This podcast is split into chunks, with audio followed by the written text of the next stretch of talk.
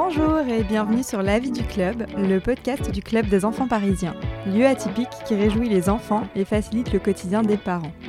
Ce podcast est destiné à tous ceux qui veulent découvrir l'âme du club à travers les regards éclectiques de ses intervenants.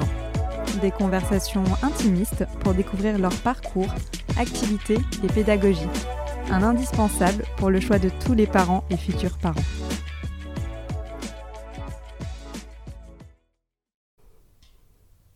Bonjour à tous, bonjour Justine. Bonjour, bonne année. Aujourd'hui j'accueille Justine Bayard, donc c'est la préférée des tout-petits.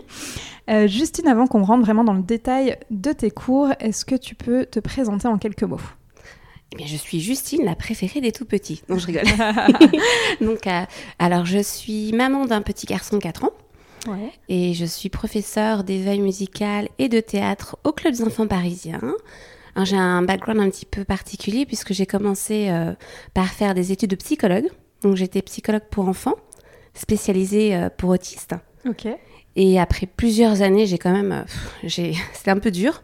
Donc, du coup, je suis revenue à ma première passion, l'art. D'accord. Et je me suis mis à chanter, à faire de la musique, à faire de la photo. Et puis, je suis arrivée donc à faire le métier que j'ai maintenant, voilà. Et j'ai cru comprendre que tu avais même fait des études aux États-Unis, donc avant de venir en France. J'ai pas fait des études, mais j'ai vécu aux États-Unis. Ok. Ouais. T'as vécu combien de temps là-bas ? J'ai fait 4 ans et demi à Fort Lauderdale, c'est juste à côté de Miami. Donc, en gros, tu sors de chez toi, tu traverses et t'as la mer. En le 31, tu es dans la piscine. Et après, juste avant de revenir en France pour ma maman, j'ai fait 6 mois à New Orleans. Ouais. Eh ben, joli parcours. Alors, qu'est-ce qui te plaît, en fait, dans le fait de travailler avec des tout-petits ? Pourquoi est-ce que tu as eu envie de travailler avec des tout-petits, justement ? Et comment tu es arrivée au club ? Alors, comment je suis arrivée au club, c'est une belle histoire, en fait. J'ai une amie américaine que j'ai connue de New York, avec qui on avait monté une association. J'étais la vice-présidente. Et en fait, ça s'appelle Paris Girls Rock. Et il y en a dans tout le monde entier. En fait, pendant une semaine, tu vas prendre des enfants, des filles, bien sûr, parce que c'est Paris Girls, okay. Des filles défavorisées. Et tu vas leur apprendre, en fait, à monter un groupe de rock. Donc, elles vont apprendre à faire leurs chansons, à l'écrire, à la chanter, à jouer de la guitare, à jouer de la batterie, à jouer du piano et à interpréter en groupe devant un public. Le rêve, quoi. Voilà, génial. Et en fait, du coup, elle devait venir travailler ici, mais elle n'avait pas son visa. Donc, je devais la remplacer juste pendant 1 mois. Et en fait, je suis jamais partie. Donc, voilà. Donc, je suis arrivée ici, en fait, juste pour remplacer mon amie qui devait être prof de chant. Et au fur et à mesure, en fait, j'ai commencé avec des 4-5 ans. Et puis, on a eu un petit qui avait 3 ans. Et puis après, on en a eu un qui avait 2 ans et demi. Et en fait, comme on s'est rendu compte que le feeling passait très bien et qu'en fait, ça marchait très bien, on a créé des cours pour des plus petits encore, voilà, pour les 2-3 ans. Et pourquoi les tout petits ? Alors, c'est pas... En fait, je peux pas dire que c'est moi qui ai choisi de travailler avec les plus petits. C'est les plus petits qui ont accepté de travailler avec moi. En fait, ça s'est fait un peu comme ça sur le. En fait, ça s'est fait au fur et à mesure. En fait, on a essayé, on a tenté en fait des cours, et c'est vrai que, les petits, c'est pas toi qui choisis, c'est eux qui choisissent. Comme ça se passait super bien, et c'est vrai que c'est quand même quelque chose de fantastique de travailler avec des tout petits bouts, de voir en fait, tu les éveilles en fait, tu leur apprends à avoir une passion, et en fait, tu les éveilles à la passion de l'art, à la passion de la musique. Tu les aides en fait à apprendre à parler, à communiquer, à se sociabiliser. Ouais. Donc c'est un peu magique. En fait. T'avais déjà toi ces passions quand t'étais petite ? Le chant, exactement. Oui. La danse, oui. Le théâtre et le cinéma parce que j'ai fait des courts-métrages quand j'étais petite. Okay. Donc c'est vraiment un truc que j'avais dans le sang depuis toute petite, oui. J'étais au conservatoire. Depuis 3 ans en fait, je suis au conservatoire. Donc okay. C'est vrai, c'était vraiment quelque chose qui... Ça t'a suivi quoi. Voilà. Et donc aujourd'hui, comme tu nous l'as mentionné, tu proposes à la fois des cours de chant éveil et des cours de théâtre. Est-ce que tu peux un petit peu expliquer aux auditeurs comment ça se passe ? C'est quoi la différence entre ces 2 cours ? Combien ils sont ? Etc. Alors, c'est complètement différent. Donc, on va commencer par le chant éveil musical. Alors, éveil musical, c'est jamais dans le même ordre. J'avoue que mes cours n'ont pas... ils sont rythmés. Et du coup, des fois, je change un peu. Je ne fais pas toujours tout dans le même ordre pour justement que ça ait une dynamique pour les enfants. Parce que quand c'est trop... si c'est toujours la même chose, ils se passionnent pas. En fait, ils s'ennuient. Donc, en gros, on va avoir une partie où on va réveiller les instruments. Donc on réveille les instruments, tout est un peu vraiment adapté à l'enfant. Donc les instruments, on les réveille. On leur dit bonjour et puis on apprend le nom des tambourins, des tambours du mendiant, les maracas, les petits tambours. Et après, sur une musique entraînante, des fois je change, mais souvent c'est une musique qu'ils connaissent aussi. Après, on va réveiller les plus gros instruments, comme les djembés, les terboukas. On va s'asseoir dessus et on va taper. On va apprendre en fait à la façon Kobani, en fait, on va taper et j'utilise aussi des cartes. Comme ça leur permet d'apprendre le rythme et en même temps d'être capable de composer une mélodie rythmique. C'est-à-dire qu'en fait, on va par exemple, même les tout petits à partir de 2 ans, en fait, il y a un signe sur une carte qui représente le boum. Et quand ils font boum, je fais « Oh !» J'ai très peur. Alors là, ça les fait rigoler comme des fous, ils adorent faire boum. Il y a une carte pour le fingers, où on fait un autre bruit, une carte pour le scratch, où on gratte. Et toujours, en fait, il y a toujours une histoire. C'est très ludique. Voilà. Et du coup...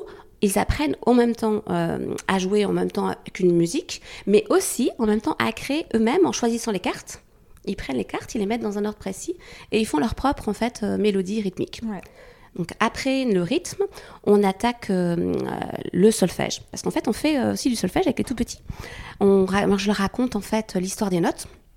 Donc les notes vivent dans une maison, à plusieurs étages, elles ont tout un nom et une histoire. Par exemple, le do est un vieux monsieur très fatigué. Il dort tout le temps, c'est pour ça qu'on l'appelle dodo, parce qu'il fait dodo. Mais il fait dodo dessous la maison, sur l'herbe. Donc on dessine l'herbe sur la maison, parce qu'ils ont leurs petites feuilles, ils dessinent leur maison des notes. Et donc ils font des petits traits verts pour faire l'herbe. Et donc après, ils apprennent à positionner certaines notes, pas toutes. Pour l'instant, on en est à mi, on fait do, ré, mi. Et donc en fait, ils apprennent à positionner le do, le ré, le mi sur leur maison des notes, en fait, sur leur partition. Et après, grâce à notre maison des notes, on peut jouer de la musique. Alors, on joue de la musique de différentes façons. On peut jouer de la musique avec le piano, sur lequel on met des jolies gommettes de toutes les couleurs, parce qu'il faut comprendre que quand les petits sont très petits, compter jusqu'à 2, des fois, c'est pas possible. Donc, on peut pas leur expliquer, par exemple, en fait, que le do... Alors, tu vois les deux notes noires, en fait, c'est trop compliqué qu'ils comptent 2 et 3. Donc, en fait, je mets des couleurs sur le piano. Et donc, le do est rouge, chez moi. OK. Donc, en fait, après, ils apprennent à jouer des mélodies par rapport aux couleurs, ou à sauter dans un cerceau rouge et à chanter do. Et pendant qu'un autre copain va jouer do sur le piano, voilà. Et puis on a aussi une partie chantée, mais là pareil en fait, faut comprendre que c'est des petits, donc on va pas apprendre à chanter une chanson, okay. On va apprendre à vocaliser, on va apprendre en fait à discuter avec des sons. Donc par exemple, je vais faire ba ba ba ba ba ba ba ba ba ba ba ba ba ba po ba ba ba ba ba ba ba ba ba ba ba ba po ba ba ba ba. Et je vais répéter. Et les petits. À un moment donné, on va faire aussi ba ba ba ba ba ba ba ba ba ba ba po ba ba ba ba ba, et ils vont faire la même mélodie que moi. Et on change. Et en fait, on chante nos chansons à nous, en fait, qui ne sont pas des mots. Des rythmes, voilà, quoi. Tout à fait. Et ils les répètent. Hein. Ils les même à la maison, ils rentrent, ils font ba ba ba ba ba ba ba po. Ils se les souviennent. Après, on a une autre partie avec tous les instruments parce qu'on fait quand même de la guitare. Donc, on apprend à monter, descendre les doigts. On apprend à compter, à comment on positionne la guitare. On apprend donc aussi la batterie. Okay. Donc ils apprennent en fait à faire des rythmes très simples, hein, c'est juste taper. Mais taper avec une main et après l'autre, parce qu'on ne peut pas encore croiser à cet âge-là.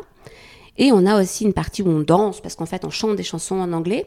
Et donc sur les chansons, on va danser avec des foulards, donc ça bouge beaucoup. Voilà. C'est en français et en anglais du coup. En français et en anglais, oui. En fait, je switch. Donc des fois, en fait, je fais en anglais, des fois je fais en français, puis je leur parle en français et je répète les phrases en anglais. Où je vais faire, en fait, par exemple, à la fin des chansons, par exemple, ma chanson Goodbye, elle n'est qu'en anglais, mais par exemple, au début de l'année, je vais quand même leur dire en français ce que ça veut dire. Donc, ça fait Goodbye, Goodbye, see you again, au revoir, à bientôt, Goodbye, Goodbye, see you, my friend, au revoir, les amis. Mais à la fin de l'année, je chante plus qu'en anglais, et en fait, eux-mêmes, d'ailleurs, commencent à chanter en anglais. Ouais. C'est génial. Et donc, tes cours de chant et théâtre ? Alors, théâtre, on fait le chant. Le chant, c'est juste pour positionner la voix. Donc, en fait, on va peut-être utiliser des petites parties de chansons, mais c'est vraiment juste pour apprendre à pousser. Donc, on va faire une partie sur le déplacement dans l'espace. On va apprendre à se déplacer doucement, rapidement. On va apprendre à utiliser tout l'espace, ou juste une partie de l'espace. On va apprendre, en fait, à se déplacer comme une princesse, à se déplacer comme un ogre, comme un dinosaure, ou comme une petite souris. On va apprendre aussi, du coup, à positionner sa voix comme un ogre, ou comme une petite souris. On va faire des jeux où on va s'envoyer une balle imaginaire. Et en fait, en envoyant une balle imaginaire, on va devoir faire un son, comme « ba ». Et quand tu attrapes la balle, Quand tu la renvoies, tu vas faire un bas. Mais si tu fais un tout petit bas, la balle, elle tombe par terre. Elle n'arrive pas jusqu'à ton copain. On va faire des jeux d'histoire où j'ai des cartes avec des dessins dessus. Et donc, en fait, au fur et à mesure, les enfants tirent des cartes au sort et on les pose devant. Et donc, ils doivent me raconter une histoire. On peut prendre un magazine et des images. Donc, ils doivent créer eux-mêmes l'histoire par rapport à ce qu'ils voient. On est assis en cercle. Hein. Et donc, en fait, ils vont me raconter. Alors là, il y a une dame qui a un collier. Et là, elle est dans sa cuisine, elle fait à manger. Et ah ben là, il y a un chat qui arrive. Donc, en fait, ils créent leur histoire par rapport à des images qu'ils choisissent eux-mêmes dans le magazine ou qu'ils tirent au sort. Et après, on a une partie jouée. Donc, en fait, où ils vont mettre un déguisement et créer leur propre histoire. Donc, ils doivent Alors, soit ils choisissent le déguisement. Alors, je vais être une princesse, d'accord ? Moi, je vais être un chevalier, ok ? Moi, je vais être un pompier, d'accord ?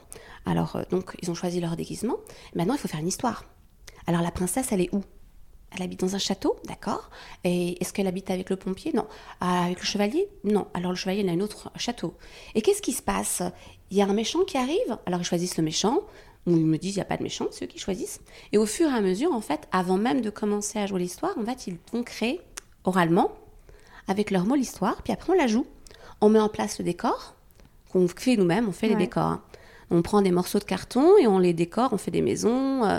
On fait les décors avec des cartons que le club nous a gentiment gardés. Dès qu'il y a une livraison, on nous garde les cartons. Et donc, en fait, ils mettent en place leur décor. Et ils jouent leur histoire. Et quand on joue l'histoire, moi, je leur demande de répéter les phrases. Des fois, par exemple, « Ah, tu arrives devant la maison, alors tu vas faire toc, toc, toc, et tu dois dire « Princesse, es-tu là ?» Et je veux qu'ils répètent la phrase « Princesse, es-tu là ?» très fort. Sinon, je dis « Vous avez entendu ?» Moi, j'ai rien entendu. Plus fort. Et du coup, comme ça, en fait, ils apprennent à verbaliser des phrases correctes, en prononçant correctement, et à répéter, en fait, les mêmes phrases, et à les jouer de façon correcte en parlant bien fort, en poussant la voix. C'est génial. Voilà. Parce qu'en fait, tu les guides beaucoup, mais finalement, c'est eux qui sont maîtres de leur histoire. Quoi. Totalement. Enfin, c'est leur histoire. Ils font des histoires de ouf, d'ailleurs. Des fois, c'est vraiment des trucs... toi-même, tu peux pas inventer une histoire pareille. Parce que j'imagine que ça cultive aussi pas mal ton imaginaire, mais je pense que pour pouvoir proposer des cours comme ça, toi-même, tu as toujours dû avoir un imaginaire assez vif et être aussi quand même assez créatif, puisque tu leur proposes de monter leur scénette, etc. C'est quelque chose que tu as cultivé aussi assez tôt. Ça te vient d'où cet imaginaire, en fait ? J'ai beaucoup lu. Ouais. Parce qu'on n'a pas eu la télévision chez moi. En fait, jusqu'à... Je crois que ma mère n'a pas accepté qu'on ait la télévision avant mes 7 ou 9 ans. Enfin, d'accord. Et on ne regardait pas la télé, on lisait beaucoup. Donc, quand tu lis, en fait, ça développe déjà beaucoup ton imaginaire parce que tu dois créer toi-même tes scènes dans ta tête. Ouais. Et puis c'est vrai que avant en fait dans l'ancien temps quand on n'avait pas le téléphone portable de maman du coup en fait on travaillait plus l'imaginaire, ce que les enfants en fait font eux-mêmes dans les cours de récréation quand tu les vois en fait quand ils sont plus petits et qu'ils n'ont pas encore droit au téléphone du coup ils jouent encore au voleur mais c'est vrai que quand il y en a qui arrivent tu dois toi-même, en fait. Je pense que ma maman m'a dû développer beaucoup mon imagination parce que c'est vrai qu'il y a des enfants qui arrivent, par exemple, je leur dis « Oh, le loup est là !» Parce qu'au début, je leur montre. Le premier cours, je leur dis pas « On joue ». Je leur dis « Allez, venez, on va dans la forêt. » Puis il y en a qui me disent « Mais il n'y a pas de forêt, là. »« Mais si, regarde, il y a un arbre. » Mais il n'y a pas d'arbre. Et en fait, puis j'ouvre la fenêtre. Et ils vont essayer d'ouvrir la vraie fenêtre. Je fais « Non, non, celle qui est à la maison, là. » Et j'ouvre une fenêtre imaginaire. Et en fait, il y a des enfants qui, au début, me disent « Mais il n'y a pas de loup. » et qui ne comprennent pas, en fait. Et donc, au fur et à mesure, alors là, après, ils comprennent, en fait, ils peuvent imaginer des choses. Et du coup, je pense quand même que ma maman a dû beaucoup me faire... Elle a dû me raconter beaucoup, elle m'a raconté beaucoup d'histoires qu'elle imaginait elle-même. Donc, je pense que c'est vraiment elle qui a dû développer en premier mon imagination. Ce qui est marrant, parce que ça te permet aussi, toi, j'imagine, de déceler assez rapidement dans un groupe qui est déjà vachement dans l'imaginaire et qui va être beaucoup plus cartésien et pour qui il va falloir un peu plus d'aide, finalement, pour rentrer dans ce monde-là. Parce qu'ils sont tous très différents à cet âge-là. Ah, complètement, ouais. Donc, pour le chant et éveil musical, il me semble que c'est vraiment les tout-petits, donc c'est les 2-3 ans. Les cours de théâtre sont proposés un petit peu plus tardivement, donc 4-5 ans. 3 ans. 3 ans aussi. Est-ce qu'il y a vraiment un lien entre ces deux cours ? Pour toi ? Tu peux créer un lien pour tout. En fait, comme moi, je raconte des histoires avec la musique, quelque part. Même les petits, je leur fais raconter des histoires. Des fois, on prend des instruments et on va raconter une histoire. Oh, il y a un cheval qui arrive. Donc en fait, et je leur fais même porter des déguisements. Des fois, quand on fait des mini-spectacles, en fait, ils mettent des déguisements et ils vont jouer le chaperon rouge avec des instruments de musique. Donc en fait, il y a un lien en ce que, du coup, je fais marcher l'imaginaire dans les deux. Ouais. Puisque du coup, il y a la place imaginaire, c'est ce qui est le plus important. Les enfants ont besoin de jouer, de s'amuser. Et en fait, tu t'amuses quand tu te sers de ta tête, de ton imaginaire. Donc, il y a un lien, oui. Super. Après, a fortiori, tu peux très bien faire de la musique et jamais faire de théâtre. Mais c'est vrai que tu peux très bien faire de la musique et après apprécier aussi de faire du théâtre. Ouais. Tu n'as jamais eu envie de travailler avec les plus grands? Quand je travaillais avec Paris Girls Rock, j'avais jusqu'à 14 ans. Ah oui. Ouais, ouais. Donc, si, je l'ai fait. Paris Girls Rock, c'était vraiment les adolescents... De 4 ans à 14. Ah ouais. En fait, on avait de 4 ans à 14 ans, donc c'était vraiment mélangé. Trop bien. Ouais, c'était marrant. Comme quoi, on peut vraiment faire des cours mélangés de 14... En fait, de 4 ans à 14 ans, on arrivait à ce que ça se tienne à peu près. Ouais. Ok. Alors, je sais que t'es connue... Enfin, t'es connue... Disons qu'on voit souvent des petits sortir de tes cours avec des ballons qui font du bruit. Et souvent, les enfants nous disent « Il y a des ballons qui font du bruit, vous les avez trouvés où ?» Oui, il y en a même. Est-ce que tu peux nous expliquer? Il y a même des petits qui attendent à la fin du cours et qui me font « Je peux avoir un ballon, s'il te plaît ?» Alors, c'est quoi ces ballons? C'est pour avoir le rythme. D'accord. En fait, en gros, on va faire Bébé Croche, Mamie Blanche. Et puis, c'est devenu un petit rituel, en fait, qui développe la motricité fine pour les tout-petits. Quand on joue du piano, quand on sert d'un instrument, on a besoin de savoir utiliser ses doigts. Et en fait, pour utiliser ses doigts, il faut les muscler. Et pour muscler ses doigts, il faut faire de la motricité fine. Quoi. Donc, on aurait pu faire de la pâte à modeler, mais c'était moins marrant. Donc, du coup, en fait, on a fait des ballons. Et en fait, on met des graines dedans. D'accord. Donc, des graines qui sont assez grandes pour qu'ils puissent les rentrer eux-mêmes. Donc, du coup, ils tiennent le ballon. Bon, des fois, au début, c'est la nounou qui tient le ballon. Mais après, c'est eux qui tiennent le ballon tout seuls. Donc, ils tiennent le ballon, ils mettent les pâtes, les pois chiches, les chickpeas, ou les petits haricots, les beans. Et en fait, ils vont avoir un son différent et ils vont apprendre comme ça, en fait, à le rythme. Et donc, on se sert du coup maintenant de notre ballon et de balloons. Et du coup, en fait, quand ils viennent, ils doivent me dire « Ok, you have to choose a color. And which color you want today ?» Et je leur demande « Quelle couleur tu veux aujourd'hui ?»« Oh, tell me the color. » Et s'il veut le bleu, il fait « Tell me blue, blue. » Et du coup, en fait, en plus, ça pousse les enfants à parler anglais parce que comme ils veulent un ballon... ils sont obligés. C'est ça. Tu veux le red? Tell me red. Red. Tu n'as pas dit rouge, pas de ballon. Passage obligé pour avoir son ballon, quoi. Voilà. J'adore. Alors, je pense qu'au fil des années, tu as dû justement voir pas mal de choses sur la motricité des enfants. Est-ce que tu as l'impression que leur motricité a évolué, changé au fil des années? Qu'est-ce que tu vois, en fait? Qu'est-ce que tu remarques en tant que pédagogue? Je ne pourrais pas dire, en fait, que les enfants ont plus ou moins de motricité par rapport à avant, mais par contre, en fait, ça dépend vraiment de chaque enfant. Tu pourrais citer une jolie évolution que tu as vue dans tes cours? Tous. Tous. En fait, je n'ai que des jolies évolutions. Tous les enfants, quand ils arrivent, en fait, ont leur histoire, ont leur propre capacité. Ils ont tous des capacités extraordinaires, en fait. Et il y en a qui peut-être parlent moins, mais en fait, ils vont quand même tous avoir une progression. Et en fait, ils vont tous avoir un parcours qui est fantastique, en fait, à regarder. Donc, j'ai que des belles histoires. Justement, parlant d'histoires, j'avoue être assez curieuse par des histoires que peuvent inventer les enfants. Est-ce qu'il y en a une qui t'a marquée et que tu voudrais partager? Oh là là, j'en ai plein. Alors, attends. Souvent, il y a un dragon ou il y a une sorcière. Je meurs beaucoup dans les histoires parce que je fais souvent le méchant. Parce que les enfants n'aiment pas trop faire les méchants. Alors, des fois, il y en a qui font les méchants avec moi. Mais souvent, t'as des princesses. Ah, t'as beaucoup de princesses. T'as même des petits garçons qui aiment jouer les princesses pour les robes. Ah oui, c'est tellement beau une robe. Celle-là, elle est très jolie. C'est une qu'ils m'ont fait il n'y a pas très très longtemps. Alors, tu avais des princesses qui habitaient dans un château avec... Donc, une des princesses avait une licorne. Et donc, la licorne est allée manger des fleurs et elle s'est fait piquer par une abeille. Mais l'abeille, en fait, n'a pas voulu lui faire de mal. Hein. C'est parce que comme elle était autour des fleurs, elle l'a piquée. Et du coup, la licorne est tombée. Elle tombait dans un sommeil très profond. Et donc après, je pense qu'il y a un papillon qui était là. Oui, c'est un papillon qui passait par là, qui a été voir les princesses pour leur dire que la licorne était tombée dans un sommeil profond à cause de son habit d'abeille qu'il avait piqué, mais pas exprès. Du coup, les princesses ont appelé leur ami pirate, un pirate gentil, qui les a aidés à traverser l'océan pour aller dans un autre château, voir une autre princesse qui, elle, était magicienne et à moitié fée, je crois. Et en fait, elle avait, je ne sais plus, c'était un gâteau magique, enfin quelque chose de magique en fait qui permettait de réveiller quand tu te faisais piquer par l'abeille. Ah ouais. Donc du coup, ils sont repartis. L'abeille était venue, hein. Donc ils sont repartis en mer, mais pendant le voyage en mer, en fait, ils ont rencontré une poulpe géante, après ils ont rencontré, il y a une tempête, il s'est passé plein de trucs aussi pendant qu'ils voyageaient en mer. Et ils ont quand même réussi à retourner jusqu'au château, et donc après ils ont fait manger un morceau de gâteau magique, et ils sont tous mis, parce que ça justement j'ai une petite vidéo où ils le font, ils sont tous mis autour de la licorne, et donc ils ont fait mais licorne, réveille-toi. Et puis ça marche, ils ont fait licorne, réveille-toi.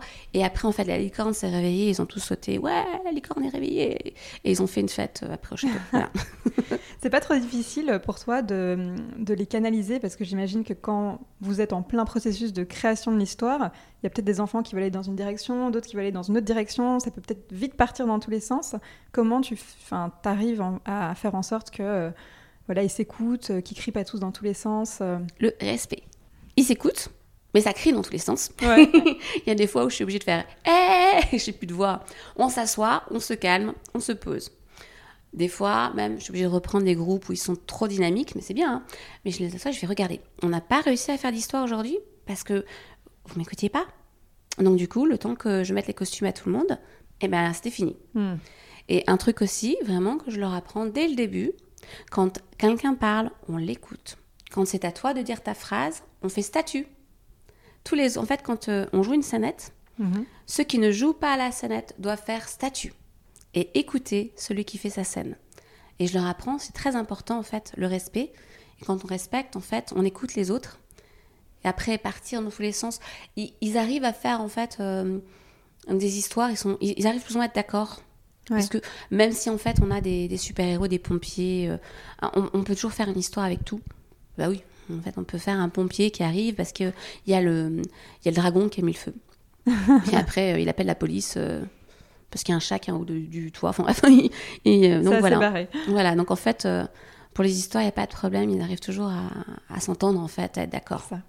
Et tu l'as mentionné un peu plus tôt, donc il y a des nounous présentes, puisque quand ils sont tout petits, en fait, c'est accompagné d'un adulte, ce qu'on n'a pas précisé, nounou ou parent. Est-ce que les parents, pour toi, c'est un vrai support ou à l'inverse, ça peut être dérangeant? Pourquoi est-ce qu'on demande à un adulte d'être présent et qu'est-ce qu'il fait concrètement dans un cours? Pourquoi ils sont là? Alors, avant 3 ans, un enfant, on a besoin de le regarder tout le temps. Moi, quand j'en ai 8, je peux pas. Donc, c'est important qu'il y ait un adulte pour pas que, quand je tourne le dos, il aille s'ouvrir la tête sur la batterie ou qu'il aille se mettre la guitare dans les yeux ou qu'il aille, en fait... il faut le regarder, c'est normal. C'est un petit. Il a besoin d'une attention constante. Ouais. Et je n'ai pas 8 yeux, j'ai 2 mains. Donc, en fait, je peux pas tous les surveiller en permanence. Donc, automatiquement, c'est pour ça qu'il y a un adulte. Après, c'est un plus quand l'adulte joue le jeu. C'est-à-dire qu'en fait, par exemple, quand on va danser, il va se mettre à danser. Quand on chante, il va se mettre à chanter. Que quand on joue un instrument, il va aider. Là, moi, je positionne les mains, je montre le mouvement, je montre comment on fait. Mais après, je vais passer à l'autre enfant, je vais montrer à l'autre enfant. Donc, c'est vrai que si, par exemple, je montre comment on tient la guitare et que 30 secondes après, c'est sûr, la guitare, elle aura tourné de sens. Si un adulte... Moi, je montre comment faire. Je lui montre où positionner l'enfant, comment tenir la main de l'enfant en même temps que la sienne, comment tenir la guitare en même temps et comment lui l'aider à faire le mouvement. C'est quand même plus simple. C'est sûr. Après, c'est sûr que si c'est un parent ou une nounou qui est sur son téléphone, en train de parler au téléphone. Ah oui, ça peut arriver ça. Mmh. Oui, ou qui papotent ensemble, c'est pas super. Si elles font salon de thé et qu'elles se racontent leur vie pendant que toi, tu essaies de faire ton cours... C'est compliqué. C'est moyen.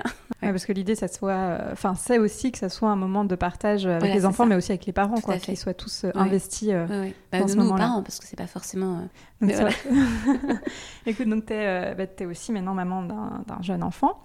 Tu travailles avec des enfants. Est-ce que c'est pas trop dur d'être tout le temps dans cet univers d'enfants, du matin au soir? Bah écoute, de toute façon, quand t'es maman, c'est vrai que tu travailles pas avec les enfants, t'es pas forcément tout le temps, mais non, ça va. C'est bon. T'es fait pour ça, non, quoi. Mais je crois que comme je suis une grande enfant moi-même, ça aide beaucoup. Si tu devais décrire aux enfants qui ne te connaissent pas encore et qui sont intéressés par tes cours, c'est quoi ta personnalité en tant que professeur? Tu dirais quoi? Alors, je dirais... Ça, c'est une question difficile parce que ce sera à eux de répondre. En fait, pas à moi. Mais si je devais leur demander, leur décrire mes cours et leur demander de venir avec, je leur dis, est-ce que tu veux venir t'amuser avec moi? Okay. Je leur dis pas, tiens, on va faire un cours, je dis, on va s'amuser, parce qu'on s'amuse en fait en premier. Mm-hmm. Est-ce que tu veux jouer de la musique ou est-ce que tu veux jouer des histoires avec moi? Et est-ce que tu veux apprendre? Ouais. Voilà. Oui, l'important, c'est toujours qu'il y ait une dynamique de jeu et d'amusement, quoi. Voilà. Ça aide pour l'apprentissage quand même. Ah oui, bah tu peux pas apprendre en fait, difficilement.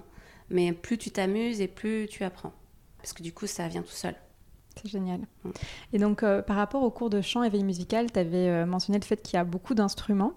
Est-ce que généralement chacun a son propre instrument? Est-ce que c'est quelqu'un qui a un instrument au milieu du cours et tout le monde le regarde? Comment ils se partagent tous ces instruments en fait? Alors quand on fait le réveil des petits instruments, tout le monde a... Enfin, moi je distribue les instruments. D'accord. J'ai mis le maracas, après on tourne, on a les moustiques, après on va avoir les petits tambours du mendiant. Et en fait tous les enfants ont un instrument dans la main. Okay. Et on apprend d'ailleurs à échanger. Tiens, tu me donnes ça, je te donne ça. Et donc, en fait, on a le droit d'échanger ces instruments. Bon, on les désinfectant maintenant, au passage. Mais on a le droit d'échanger ces instruments avec le voisin ou passer par moi pour que je puisse les nettoyer. Et puis après, hop. Et donc, du coup, on a toujours un instrument à la main. Après, quand on fait, par exemple, quand on fait les batteries, il y en a qui sont à la batterie, il y en a qui sont à la guitare. Donc, ils ont toujours un instrument. Et quand on est au djembé, ils sont tous sur la percussion. Donc, en fait, oui. En fait, ils ont toujours... Ils peuvent regarder s'ils n'ont pas envie. Ils peuvent très bien, ça arrive, qu'il y ait des enfants en fait, qui n'aient pas envie. Alors, ils vont regarder au début, et puis ils vont se poser, puis ils vont attendre. Et puis quand tu leur donnes un instrument, c'est la nounou qui va le secouer parce qu'ils n'ont pas envie aujourd'hui. Mais sinon, en fait, c'est eux qui sont actifs. C'est ça. Ouais. Est-ce que tu vois justement une différence par rapport aux cours où il y a un accompagnant présent, donc vraiment pour les plus petits, et les cours où vers 4-5 ans, il n'y a plus d'accompagnant présent? Au niveau de l'attention de l'enfant, est-ce que ça change? Il y a des enfants qui vont avoir plus de mal à se concentrer quand papa est là, puisqu'en fait, ils vont être plus dans les bras, et puis ils vont être plus... voilà. T'en as qui du coup, quand les parents s'en vont, en fait, ça arrive souvent. Ouais. Quand les parents s'en vont, du coup, ils vont faire plus, parce qu'ils ont envie d'être avec papa et maman. Quand c'est une nounou qui est très fusionnelle, tu peux aussi rencontrer ça, en fait. Mais en même temps, moi, je dis aux parents à qui ça arrive, je dis, c'est pas grave. En fait, c'est pas important. C'est un moment que vous partagez avec votre enfant. Donc même si elle participe moins parce que vous êtes là, on s'en moque. Elle participe avec vous, elle est dans vos bras, elle est contente, vous êtes content, c'est ce qui compte. C'est pas grave si elle va taper 2 fois moins que les autres sur le djembé ou si du coup elle a pas envie de jouer la guitare parce qu'elle a envie de faire un câlin, c'est pas grave, on s'en moque, elle est là, elle écoute. Et en fait, ce moment-là, vous le partagez avec, et c'est plus un moment de partage de toute façon.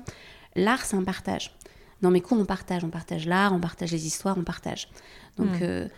C'est pas important qu'on n'est pas censé être super concentré, attention, écoute, non, même si des fois ils vont à droite, ils vont à gauche, ils bougent, ils m'écoutent à moitié, ils entendent, donc ça fait son travail, voilà, quand même. C'est pas grave, je leur demande pas d'être assidus et de pas bouger et d'écouter tout ce que je dis, non, je les laisse en fait écouter ce qu'ils ont envie d'écouter.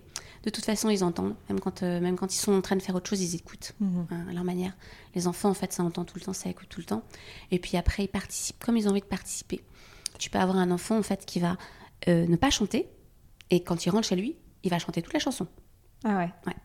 Tu peux avoir un enfant qui va ne pas vouloir... En fait, il va s'asseoir dans un coin, j'en ai qui, pendant même 1, 2, 3 mois, qui vont s'asseoir et qui vont regarder les autres faire des scènes et qui vont sourire, qui vont rigoler... qui vont participer en fait à leur manière. Alors moi des fois ils vont rester même près de la porte hein, parce qu'ils veulent pas, ils veulent même pas rentrer dans la salle. Mmh. Quand ils sont petits c'est dur. Et donc en fait du coup moi je vais leur amener des instruments par exemple ah bah tiens on a un docteur, ah, est-ce que tu veux bien tenir la seringue et faire la piqûre parce qu'il est très malade, donne-lui les médicaments. Alors il va donner les médicaments, il faut venir jusqu'à lui pour qu'il donne les médicaments. Donc je l'inclus dans la scène, mais lui ou elle, ça dépend, va rester dans son coin et en fait c'est pas grave parce qu'en fait c'est leur façon de participer.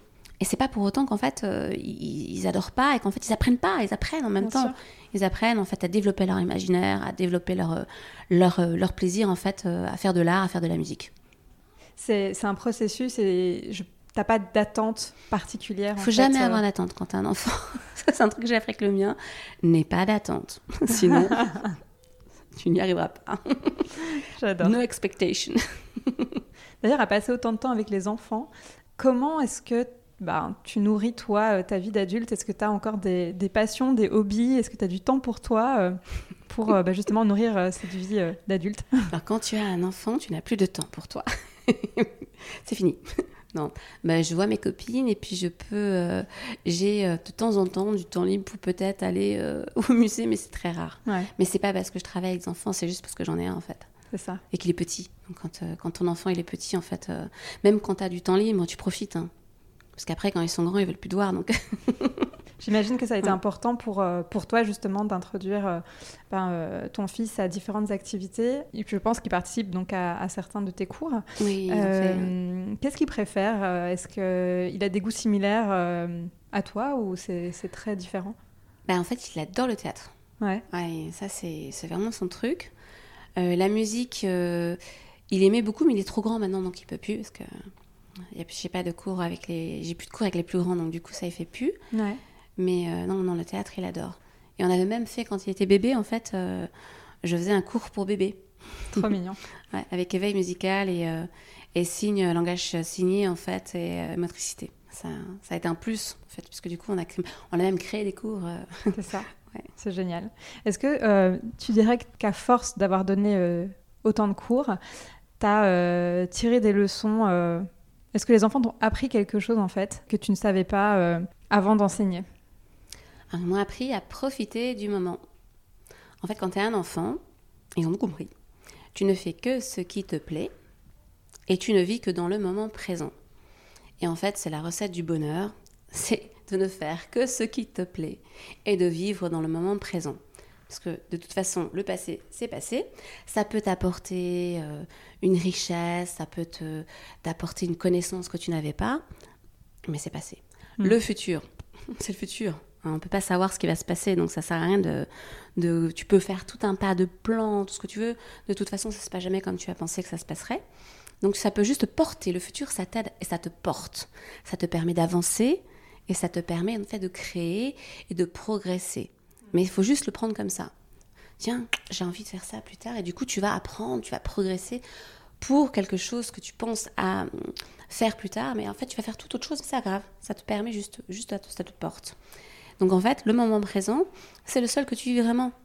C'est vrai. Donc en fait, si tu ne profites pas du moment présent, du coup, tu profites de rien et tu ne vis pas. Et tu ne peux pas être heureux si tu ne vis pas de façon plaisante ton moment présent. Donc il faut faire quelque chose que tu aimes. Parce que si tu passes ton moment présent à faire quelque chose que tu n'aimes pas, du coup, en gros, tu n'es pas content et en fait, tu n'es jamais content. Voilà. On va essayer de cultiver ça en ce début d'année 2022. Tout à fait. Merci beaucoup, Justine. Avec plaisir.